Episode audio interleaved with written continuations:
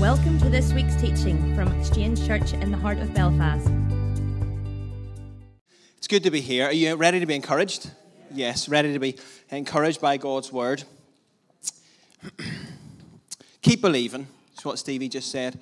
Keep believing. Wherever you find yourself, with whatever's going on, with whatever situation you're in, keep believing. Really, that's just so good. That, Stevie, just for whoever it is, wherever it is, wherever you're at, God is not finished yet. He is not finished in your life. He is going to continue to work in your life wherever you find yourself. Now, there are moments in our lives where we wish things were different. There are moments that hit when you find yourself in a position that you had never expected before in your life. When life hits hard, God's good and His grace is wonderful and it's powerful, and I see it coming to fruition, and then life hits, and you go, what God promised for me over my life doesn't match up with my reality right now. Anybody find themselves in a situation like that in their life? If you haven't, then you're just lying to us. Like, let's be clear. This happens in life we get hit with life, moments and times in your life where you thought things would be different, God's promise not matching up with reality, the moments in your past or your present which they just don't make any sense. And I want to talk to you today about the subject of when you wish things were different. God is going to put his finger on the pulse of some of these moments for you in your life where you look back and you go, God, I look at that moment and yeah, I wish that had never happened. Yes, it was a long time ago, or yes, it's current, and I'm just not so sure you can work in that moment. You've worked in all these other moments, and I've seen your goodness, I've seen your grace, but not that one. And God's going to put his finger on the pulse, and he's going to pour in his grace so you can face these situations again in his strength. Whatever moment where you need to believe again, where it's hard to believe in, he's going to put his finger on the pulse and he says, as Stevie said, believe again for his goodness. Amen. So we're strapped in, ready to go. This will be fun. Um, whenever anybody deals with difficulties in life, any form of loss, any form of grief, any form of difficulty, the world generally, it's, it's generally accepted that there are five stages of loss and grief. Now, there's some differentiation in some of the research. It could be seven, it could be a little less than that. And some of those stages of grief and loss, you may have heard of them. They are denial, anger, bargaining, they are depression, and then you get all the way through to accepting whatever's happened in your life. When you look back and go, that's different than I thought it would be, but actually I get to the point where I accept it. But we work through lots of different emotions, we work through lots of different thoughts, feelings, pain. Sometimes we look at it and see the good in it, and we work through all these things, not necessarily in linear fashion. We can bounce from one to the other. But at the end, we get to the point where we accept what God has done or we accept where things are at. But sometimes it's hard to trust that He can use it and that He can work it for our good. And that's where we're going today to trust that God in all things, He brings all things together for your good. Amen. Okay. So, the stages of denial, sometimes when we deny things, we do it to minimize the pain. It becomes hard to believe that something's happened in your life. Uh, we often pretend that it didn't have an effect on us, really, or we just pretend it didn't happen at all. It didn't really happen whatsoever. We move through to the likes of anger and depression, where we start experiencing emotions of loss, of grief, of pain. And then we move on to the bargaining, where we, we think a little bit of, you know, how could I have changed that situation? If only it had been different in my family, if only I had said something different, it could have looked different. Sometimes we then do that. And then we, as I say, we get to the point where we have a general acceptance of, yes, this happened, and I don't know what to do with it, but it happened in my life. And God comes in today, and He wants to say to you that it's normal to experience emotions, thoughts, feelings about all of these things in your life.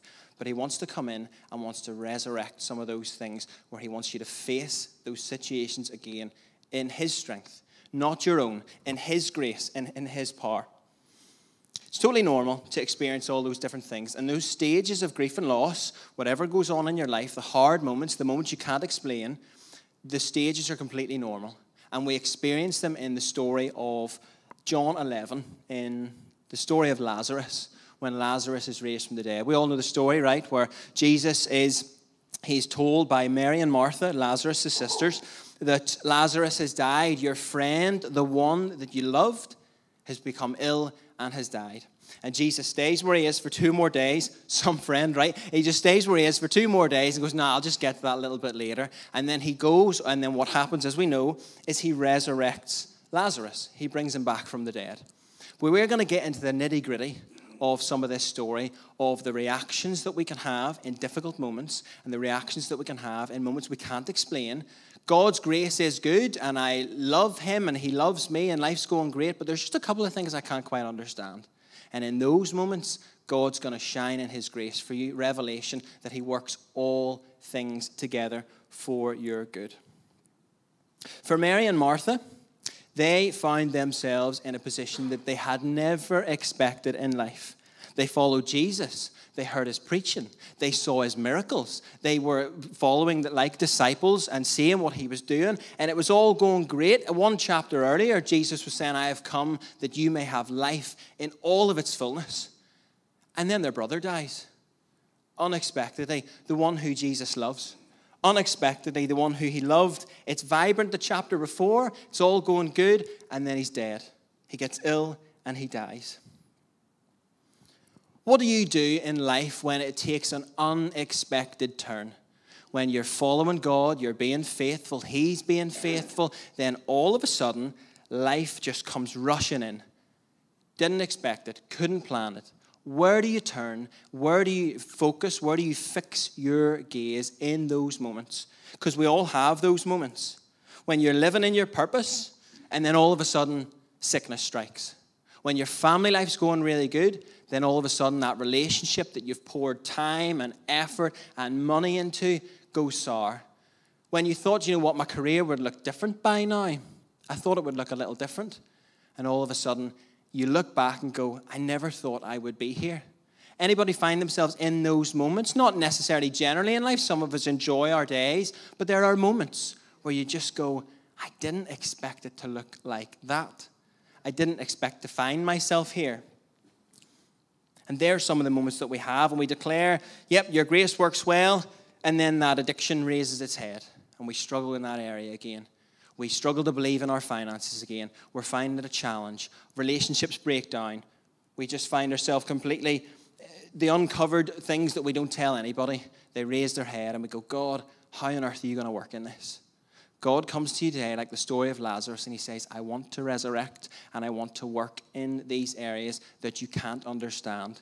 Because see, the areas where you can't understand, that is fertile ground for God to work in. Amen. That is where he can work when we're at the end of ourselves. So, how do we do that? A story like Lazarus, when you're Mary and Martha and your brother gets ill and your brother dies, that's difficult. That's tough. How do you navigate that? The first thing that the enemy will try is to tell you in the moments where you have no understanding of what goes on, you don't know how this situation is going to work out, the first thing the enemy will try and do is tell you that you have no control over your response, that you have no way to control what's happening.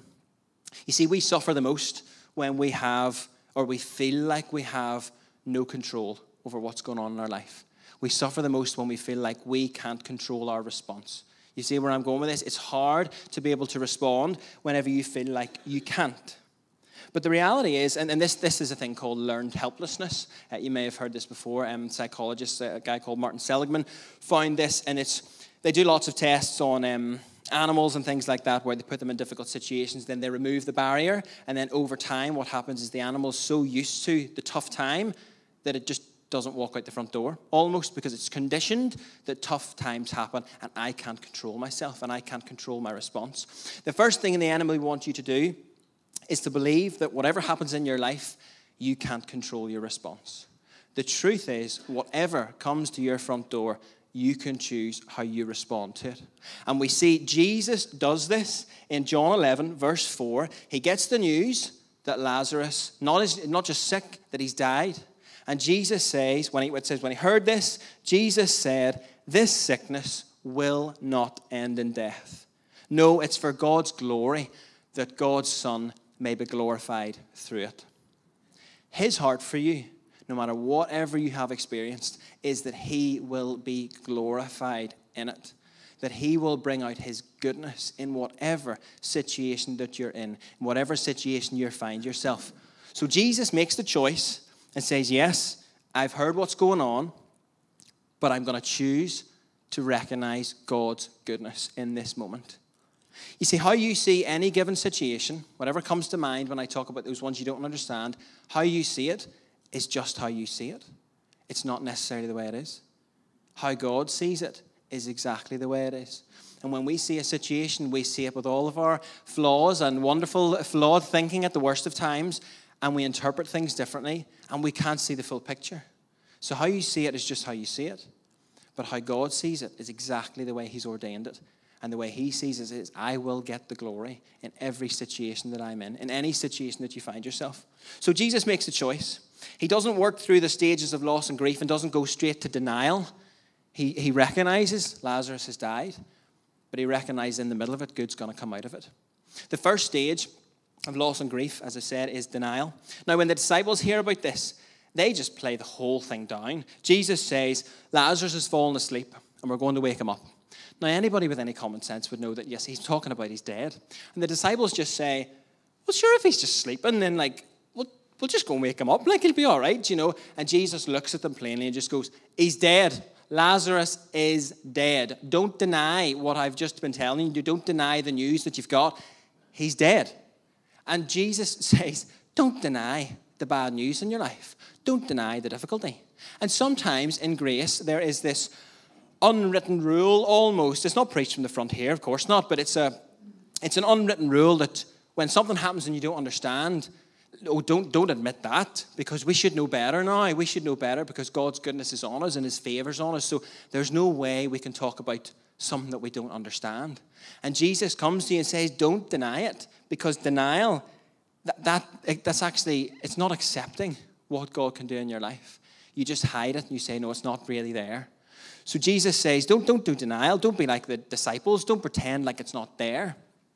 Has anybody in life got those people who are just far too positive for, um, for your liking? Do you know you can only deal with them for about six minutes and then you need to, need to move on? Does anybody have? If, if you don't have someone in your life who's like that, you might be that person. Do you know where you're just way too positive? Like you could have driven down to church today and like run over two dogs, but you'll come in and you'll be like, highly favored and blessed, brother. It's great. Do you know those type of people I'm talking about? Yeah.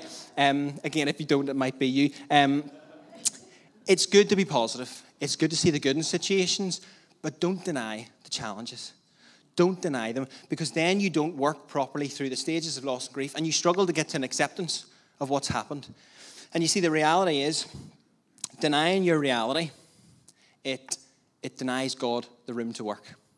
God can work in broken situations, and if you pretend like it's not broken, then he'll not get the glory because you just pretend like it's great all the time. You pretend like, no, no, I don't need to worry about that.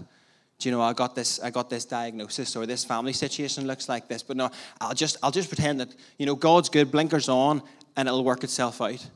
It's okay to accept and to recognize these things happen in life, but God is above it all, and He will glorify Himself through it. Amen. Amen. So when Jesus heard this, he said, The sickness will not end in death. No, it's for God's glory that the Son of God may be glorified through it. And we see different responses with Mary and Martha. In verse 21 and verse 32 of um, John 11, they say the same thing Lord, if you had been here, my brother would not have died.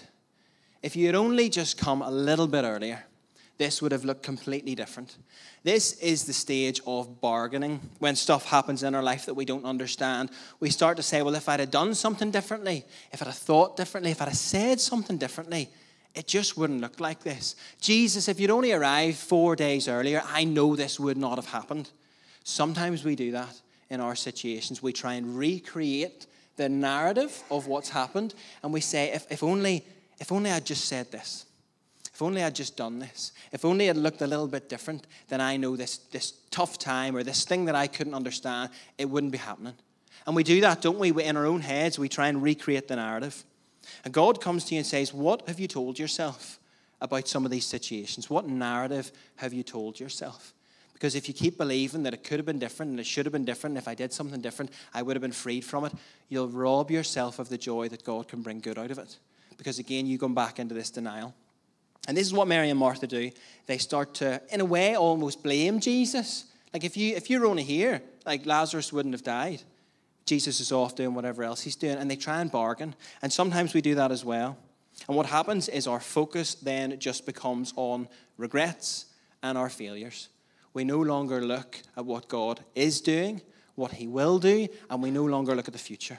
We look back eh, behind and we keep our eyes focused on the past. But that said, there's grace all through this story. It's incredible that Mary and Martha feel comfortable enough to say to the Son of God, I mean, I don't know if I would have done it. If only you'd have been here, Jesus, the one who gave me life in all of its fullness, if only you'd have showed up, that would have been helpful. You sort of think, the nerve, do you know? But what happens is Jesus, with his grace, allows you to be real with him allows you to be vulnerable with Him. And one of the biggest lies in your suffering, in your experiences that you can't understand, is that for to earn acceptance and approval from people, we need to paint ourselves as a different person. We must deny and hide our true self from people. And actually, that will get us the approval and the acceptance. Jesus goes way beyond that and says, No, I want you to be real with me. I want you to come to me and go, Jesus, what the flip is going on here? Why is this situation looking like this? When you're off doing whatever you're doing, when you could have healed my brother, when you could have raised him from the dead, what's going on? And Jesus says, Be real with me, be vulnerable with me. Because when you do that, when you don't deny your true self, feelings, emotions, and rawness and all, that's where you see God's power in Second Corinthians, it says, it's Paul, he said, But God said to me, My grace is sufficient for you, for my power is made perfect in weakness. Therefore, I will boast all the more gladly in my weaknesses, so that the power of Christ may rest upon me. For the sake of Christ, then, I am content with weakness, insults, hardships, persecutions, and calamities. For when I am weak, then I am strong. If you have ever found yourself in a moment of weakness, if you have ever found yourself in a situation you can't control or feel like you can't control, it is fertile ground for God to work in. It is fertile ground for God to resurrect something in because He gets the glory in these situations. Amen. And He is utterly committed to that. Way more committed than you and I are to trying believing for something. His commitment goes beyond that. He's capable, He's faithful, He's able to work in every situation. So when we're weak, actually, that is when we are strong. So Jesus says to you, in the moment you don't understand, there is power in your pleading with God. There is power in your wrestling with God. There is power when you don't understand. Don't hide it away. Open yourself to the things you don't understand because that's where He works. Paul showed vulnerability in, uh, in the verse in 2 Corinthians. The context is that he says, I had a thorn in my flesh, something that I couldn't control, something that happened to me that I couldn't understand. And I pleaded with God. I said he pleads with God three times Jesus, take it away, take it away, take it away. And in that moment, now there's this dispute of what that is for Paul, whether that's a physical illness, whether it's his past that was haunting him, whether it was people had done damage to him. But he pleads with God. And he says, Take it away, take it away, take it away. And Jesus comes, God comes and says, In your weakness, I am strong. So that you don't rely on yourself, you rely on the one who is above it all and works in every situation. Paul had written the Second Corinthians verse, I think it was about AD 55. And seven years later, in Philippians, he writes, In any and every circumstance, I have learned the secret of facing life, whether well fed, going hungry, whether having an abundance, or being in need. And then he says in 4 verse 13, I can do all things through him who strengthens me and empowers me. Says, I'm self sufficient in Christ's sufficiency. I am ready for anything and equal to anything through him who infuses me with inner strength. Seven years between those statements of take it away, I'm pleading, I'm weak, but you'll be strong, I know you will, to the point where in any and every circumstance, I have learned the secret of being content, facing life. When you plead with God, there's power in your pleading because He changes you. But if you close off the doubts, if you close off the denial, if you close it off and just pretend it's not happening, God doesn't allow His, the power doesn't work in that. He wants you to be real, He wants you to be raw with Him. There's power in your pleading. My favorite part of the story is not Mary's response, not Martha's response, it's Jesus' response to when he hears that Lazarus is dead and when he comes to see Mary and Martha. It says in verse 33, this is Mary now is upset. It says, When Jesus saw her weeping and the Jews who had come along with her also weeping, he was deeply moved in spirit and troubled. Where have you laid him? He asked. Come and see, Lord, they replied. And in the shortest verse in the Bible, 35, Jesus wept. Then the Jews said, See how he loved him. But some of those said, Could he not open the eyes of a blind man, have kept this man from dying? Jesus is doing these miracles. Could he not have done this? But Jesus, when he sees her weeping, he was deeply moved in spirit. You'll notice I don't trust the glass of water that sits down there. I brought my own. Uh, Andrew's always joking about it being backwashed, and I actually believe him. So um, that's why I've got this water with me. When Jesus saw the weeping, he was deeply moved. Let me explain what that is in the Greek, okay? Deeply moved isn't just a, just a pull on my heartstrings a wee bit. Deeply moved is a Greek word for like a horse that gets angry and snorts. That's what it means in the Greek. Jesus was moved to the point of indignation, anger at the situation that they found themselves in, anger that death was a reality, anger that he lost his, his loved one, anger that he sees the weeping before him. He's moved, deeply moved. So this is not just like he felt a little emotional. No, he was furious that this was the reality.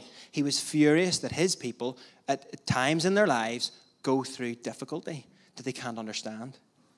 And his, his response, his response in verse 33, he was deeply moved.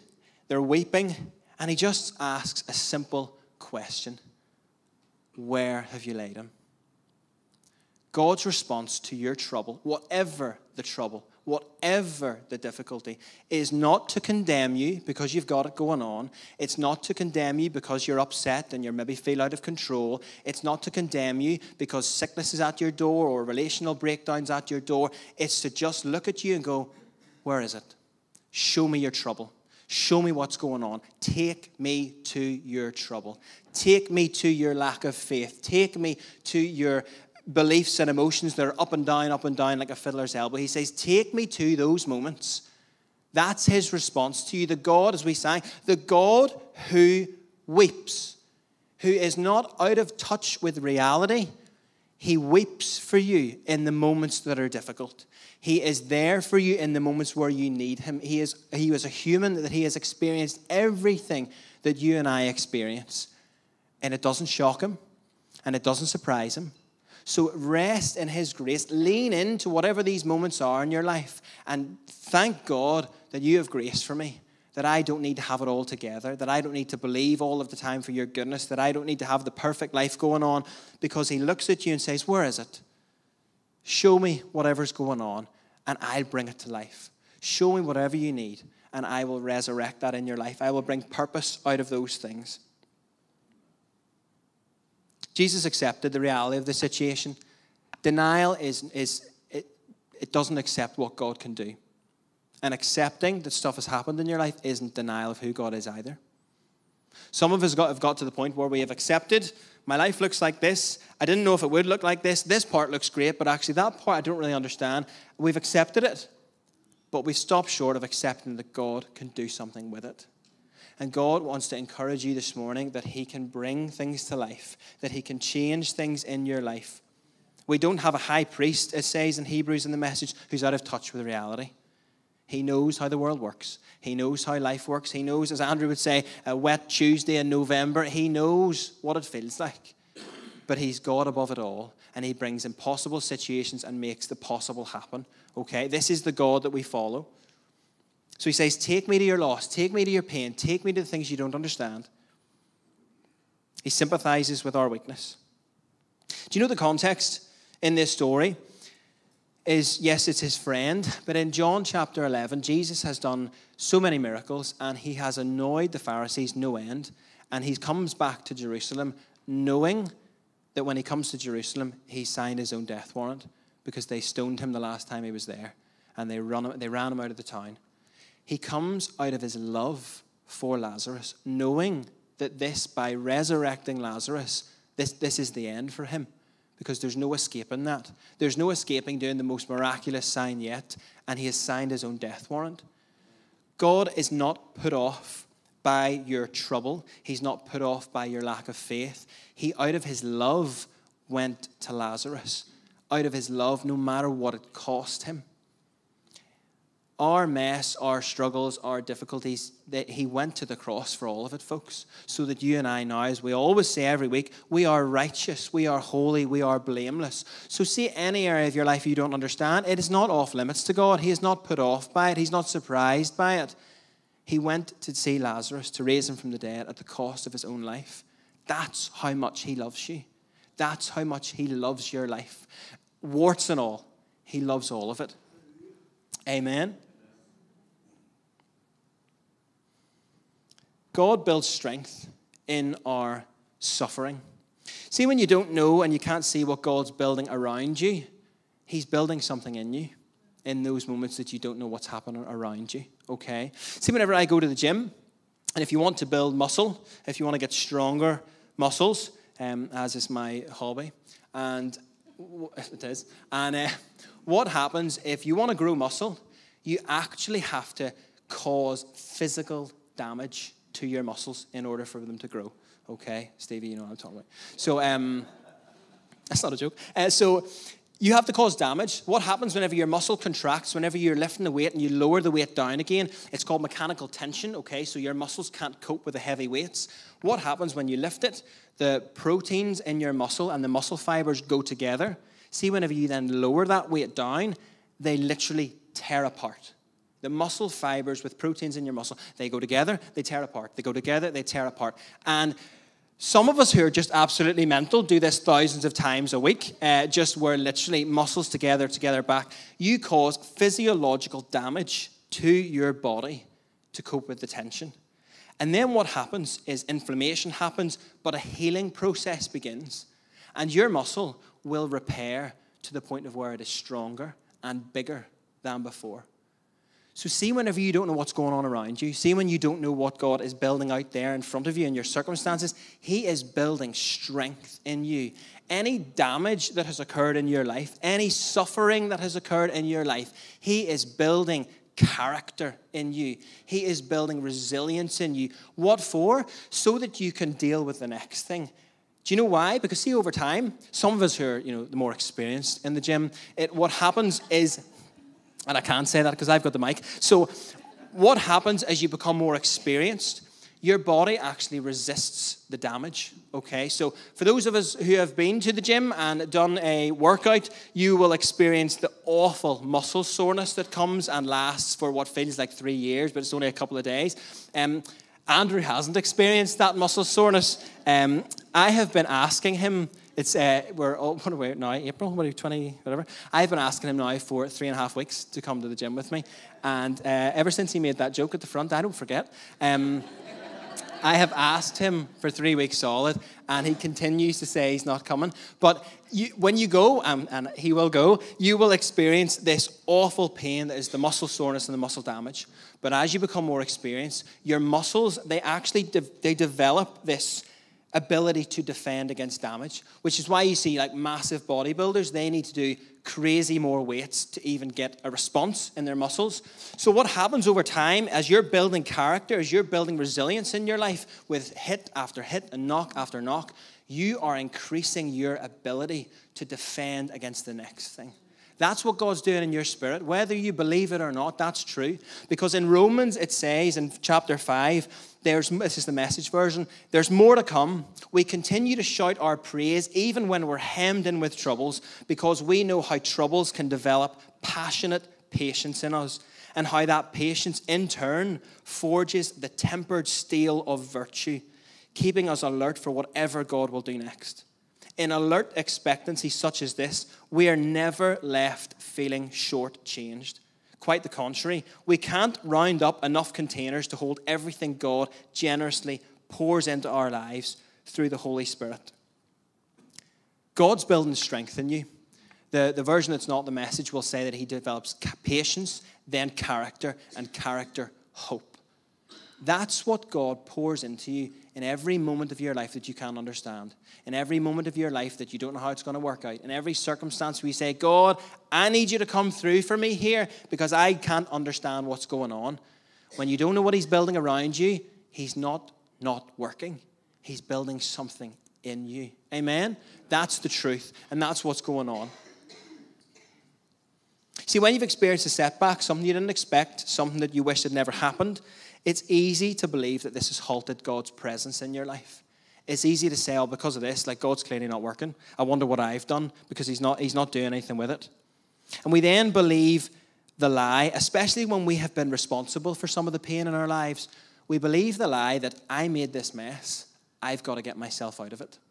Somebody's got to pay, as Andrew would say. I've made a mess. I need to get myself out of it. God comes to you in the middle of your mess, in the middle of your Lazarus situation, and He says, as He said to Mary and Martha, Take me to it. Let me see it. And I will bring resurrection. I will bring fresh hope. I will bring fresh vision. I will bring fresh dreams in those areas where it's just hard to believe. Because that's the type of God I am. I'm intimately connected with every single detail of your life, even the ones that you don't talk about. That's who He is. And He sees everything that's going on. So when you can't see Him building something for you, He's building something in you. Let me tell you a little bit of truth. If it's not good, then God is not done with it yet. I'll say that again for you. If it is not good, God is not done with it. He hasn't finished with it yet. Any area of your life, if you can't see the good in it, if you can't see why that happened, if you can't reflect on it and say, I saw your hand there, then He's not done. He's not finished. Because as it says in Romans 8:28, and we know with great confidence that God, in the Amplified Version, who is deeply concerned about us, causes all things to work together as a plan for good for those who love God, to those who are called according to his plan and his purpose. And we know with great confidence, not some things to work together, not one thing to work together, all things, every single area of your life. Relationships, whether it's in your health, whether it's in your finances, whether it's in your family, all things can work together for good. That you can look back and go, I see your hand there, God. You provided for me there. I got to where I am, and I have no idea how I'm still standing, but God, your goodness was there. He causes all things to work together according to His plan and His purpose. Don't look at your life as individual moments in time. The failures over here, the setbacks over here, the good stuff here, the mistakes here. Don't look at them in isolation. The wins over here, the lows over there. Don't view those unexpected turns in isolation. If you do that, you'll get focused on the fact that this happened, or I still don't understand this. This area is really good, and I'm seeing God there, but I don't see it there. God just hasn't worked it together for good yet. But He's in the middle of knitting everything together. So you'll look back on your story and say, God, you worked that for my good. We have to view the bigger picture in things, and even in the moments that we don't understand. Paul, when he was writing the New Testament, he wrote the bulk of it when he was on the road, when he was doing the stuff, he was preaching the gospel, he was seeing the miracles, he was writing the epistles as he went. And then all of a sudden, he is imprisoned and he can't do any of that anymore. He can't do any of the things that Jesus has saved him for. He was saved on the Damascus Road, and all of a sudden he can't do those things anymore. But he saw it as an opportunity. And what we see now when we step back is see that Paul wrote probably the guts of 30% of his letters when in prison. And not just the minor ones Ephesians, Philippians, Colossians. I can do all things through Christ who strengthens me. He wrote it from a setback. He wrote those things from a moment he never expected himself to be in prison. Imprisoned, didn't expect it would look like this. And he writes some of the bulk of writings that we get things about marriage, we get things about believing in all circumstances. Don't worry about anything, pray in all things, in all circumstances. So God says, no moment is wasted in your life. No moment has been wasted. Every setback is an opportunity for Him to turn it for good. Amen? Every single setback. Genesis 50 says that this is Joseph now. You intended to harm me, but God intended it all for good. He brought me to this position so I could save the lives of many people. Your future is looking back and seeing His goodness in every area of life. And there is no telling the impact it has on people. There's no telling your situation, your circumstance, how it will encourage not just you, but the people around you. Amen. That's what it says. For God, God intended it all for good. The biggest challenge in unexplained circumstances when you wish things were different in pain, trauma, suffering is that you wish things were different, but the biggest challenge is when you believe the lie that God's powerless to change your situation. When you believe a lie that it's better to deal with it in your own strength, it's better to place it, like Lazarus, place it in a grave, roll a stone over it, and forget about it. That's the biggest lie. That's the biggest challenge in your suffering when actually you just think, God, you're powerless to change that. So I've dealt with it, I've accepted it, I've moved it on, I've put it in the grave, and I've rolled a stone over it, and I don't need to think about it anymore. God comes to you in your trouble and says, Roll away the stone. Let me have a look again at some of those issues. Let me have a look. Face it again in grace when you know you can be vulnerable with Him, when you know you can be real with Him. Nothing surprises Him. He says, Face it again. God has come to resurrect and breathe life into areas today for people, in whatever areas those are, whether it's your health, whether it's your situation, your relational, family situations, your provision. He wants to breathe life into them again. And he says, roll away the stone. You see, often, sometimes in grace, we say, yep, God's done it, the work's done, the work's done, and then we say we rest. And that is true, absolutely true. The outcome doesn't rest on you, but he requires participation.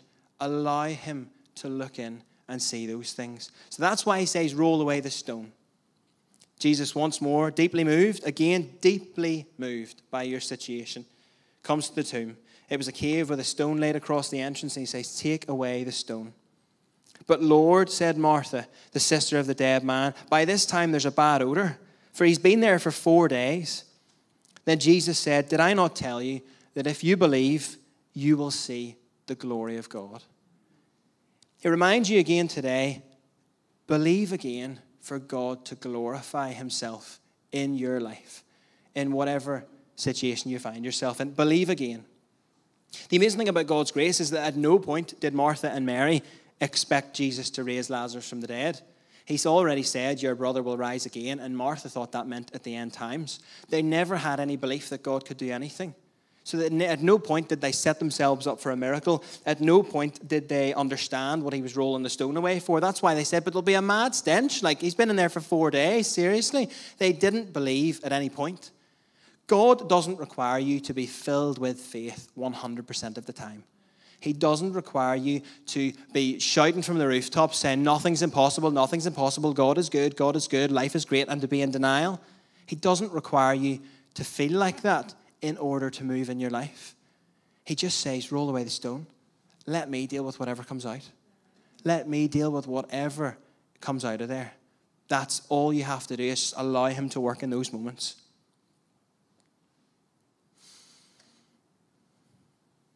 God doesn't want you to ignore major losses in your life, He doesn't want you to deny them. He wants you to be vulnerable and work through all of the emotions and all of the feelings. But He wants you to trust that He is going to bring good out of those moments. He walked with you in the pain, and He understands that at moments we sometimes wish that things were different. There will always be moments in your life where you say, I didn't think that was going to happen. There's no way I thought that was coming my way. Life was going really good, and then that raised its head. There's no surprise in that. God says, I'm not surprised by it, but look again, open the tomb, and allow me to resurrect these things in your life where you can have fresh hope, fresh dreams for your future because God brings all things together for your good. Amen? So, as I finish here, I want to just remind you that Jesus says, they take away the stone. And then Jesus looked up and he says, Father, I thank you that you've heard me. I know that you always hear me, but I actually say this for the benefit of everybody else, for the people standing here, that they may believe that you sent me. When he said this, Jesus called in a loud voice, Lazarus, come out. And the dead man came out, his hands and feet wrapped with strips of linen and a cloth around his face. And Jesus said to them, Take off the grave clothes and let him go. God says to you that yes, mistakes happen. Yes, pain happens. Yes, situations happen. And experiences happen that we can't understand. But you can free yourself from the pain of it by just allowing Him to work in these situations. So as I finish, I just want you to I want you to close your eyes for, for a minute. We're, we're almost out of time. I want you to close your eyes and just give me a wee thing there, Ryan. That's great. God doesn't want you to ignore major losses you've experienced in your life. He doesn't want you to deny that they've ever happened. So take a moment with your eyes closed and reflect on some of those things, whatever they are. Some of them a little bit positive, some of them you can't understand, some of them you still can't understand years later. And I want to read this quote um, from John Piper, actually. It says, Occasionally weep deeply over the life you hoped would be, grieve the losses, then wash your face, trust God, and embrace the life that you have. Jesus says to Martha, Your brother will rise again. Martha answered, I know he'll rise again in the resurrection at the last day. And Jesus says to her, I am the resurrection and the life. The one who believes in me will live even though they die, and whoever lives by believing in me will never die. And he asks her a question Do you believe this? Yes, you believe Lazarus can rise again at the end, but do you believe right now, in this moment, I can resurrect any pain?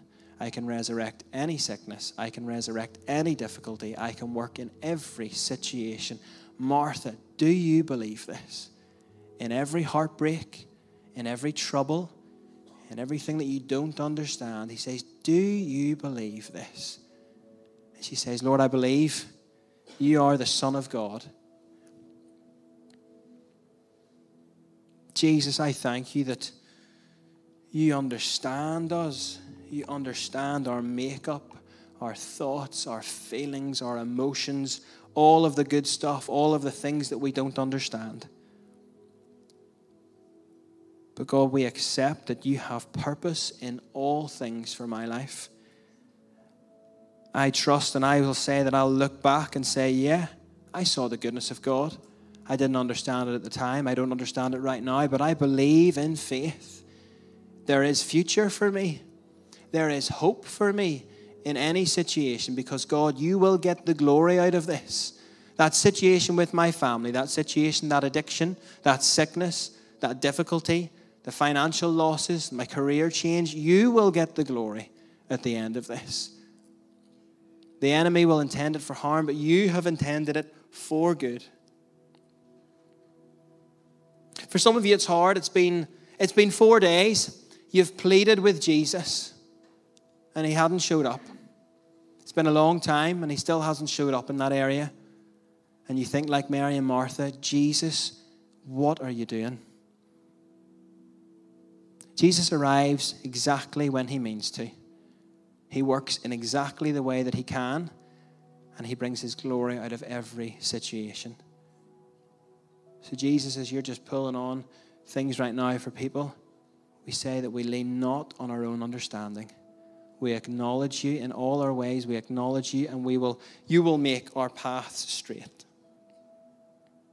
Occasionally weep deeply over the life you hope would be, grieve the losses, then wash your face, trust God, and embrace the life that you have. Remember what God has done, accept what God is doing right now. If you can't see Him building something for you in front of you, He is building something in you right now. So that at the right time, there'll be a harvest. At the right time, you'll see His goodness. And we trust what you're about to do. Father, I thank you for your word.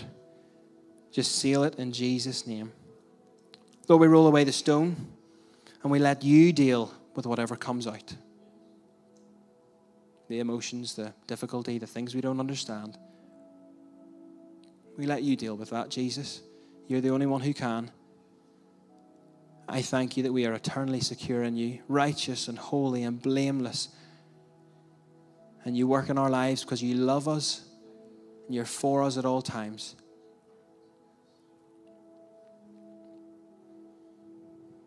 Pray these things in Jesus' name. Amen. Amen.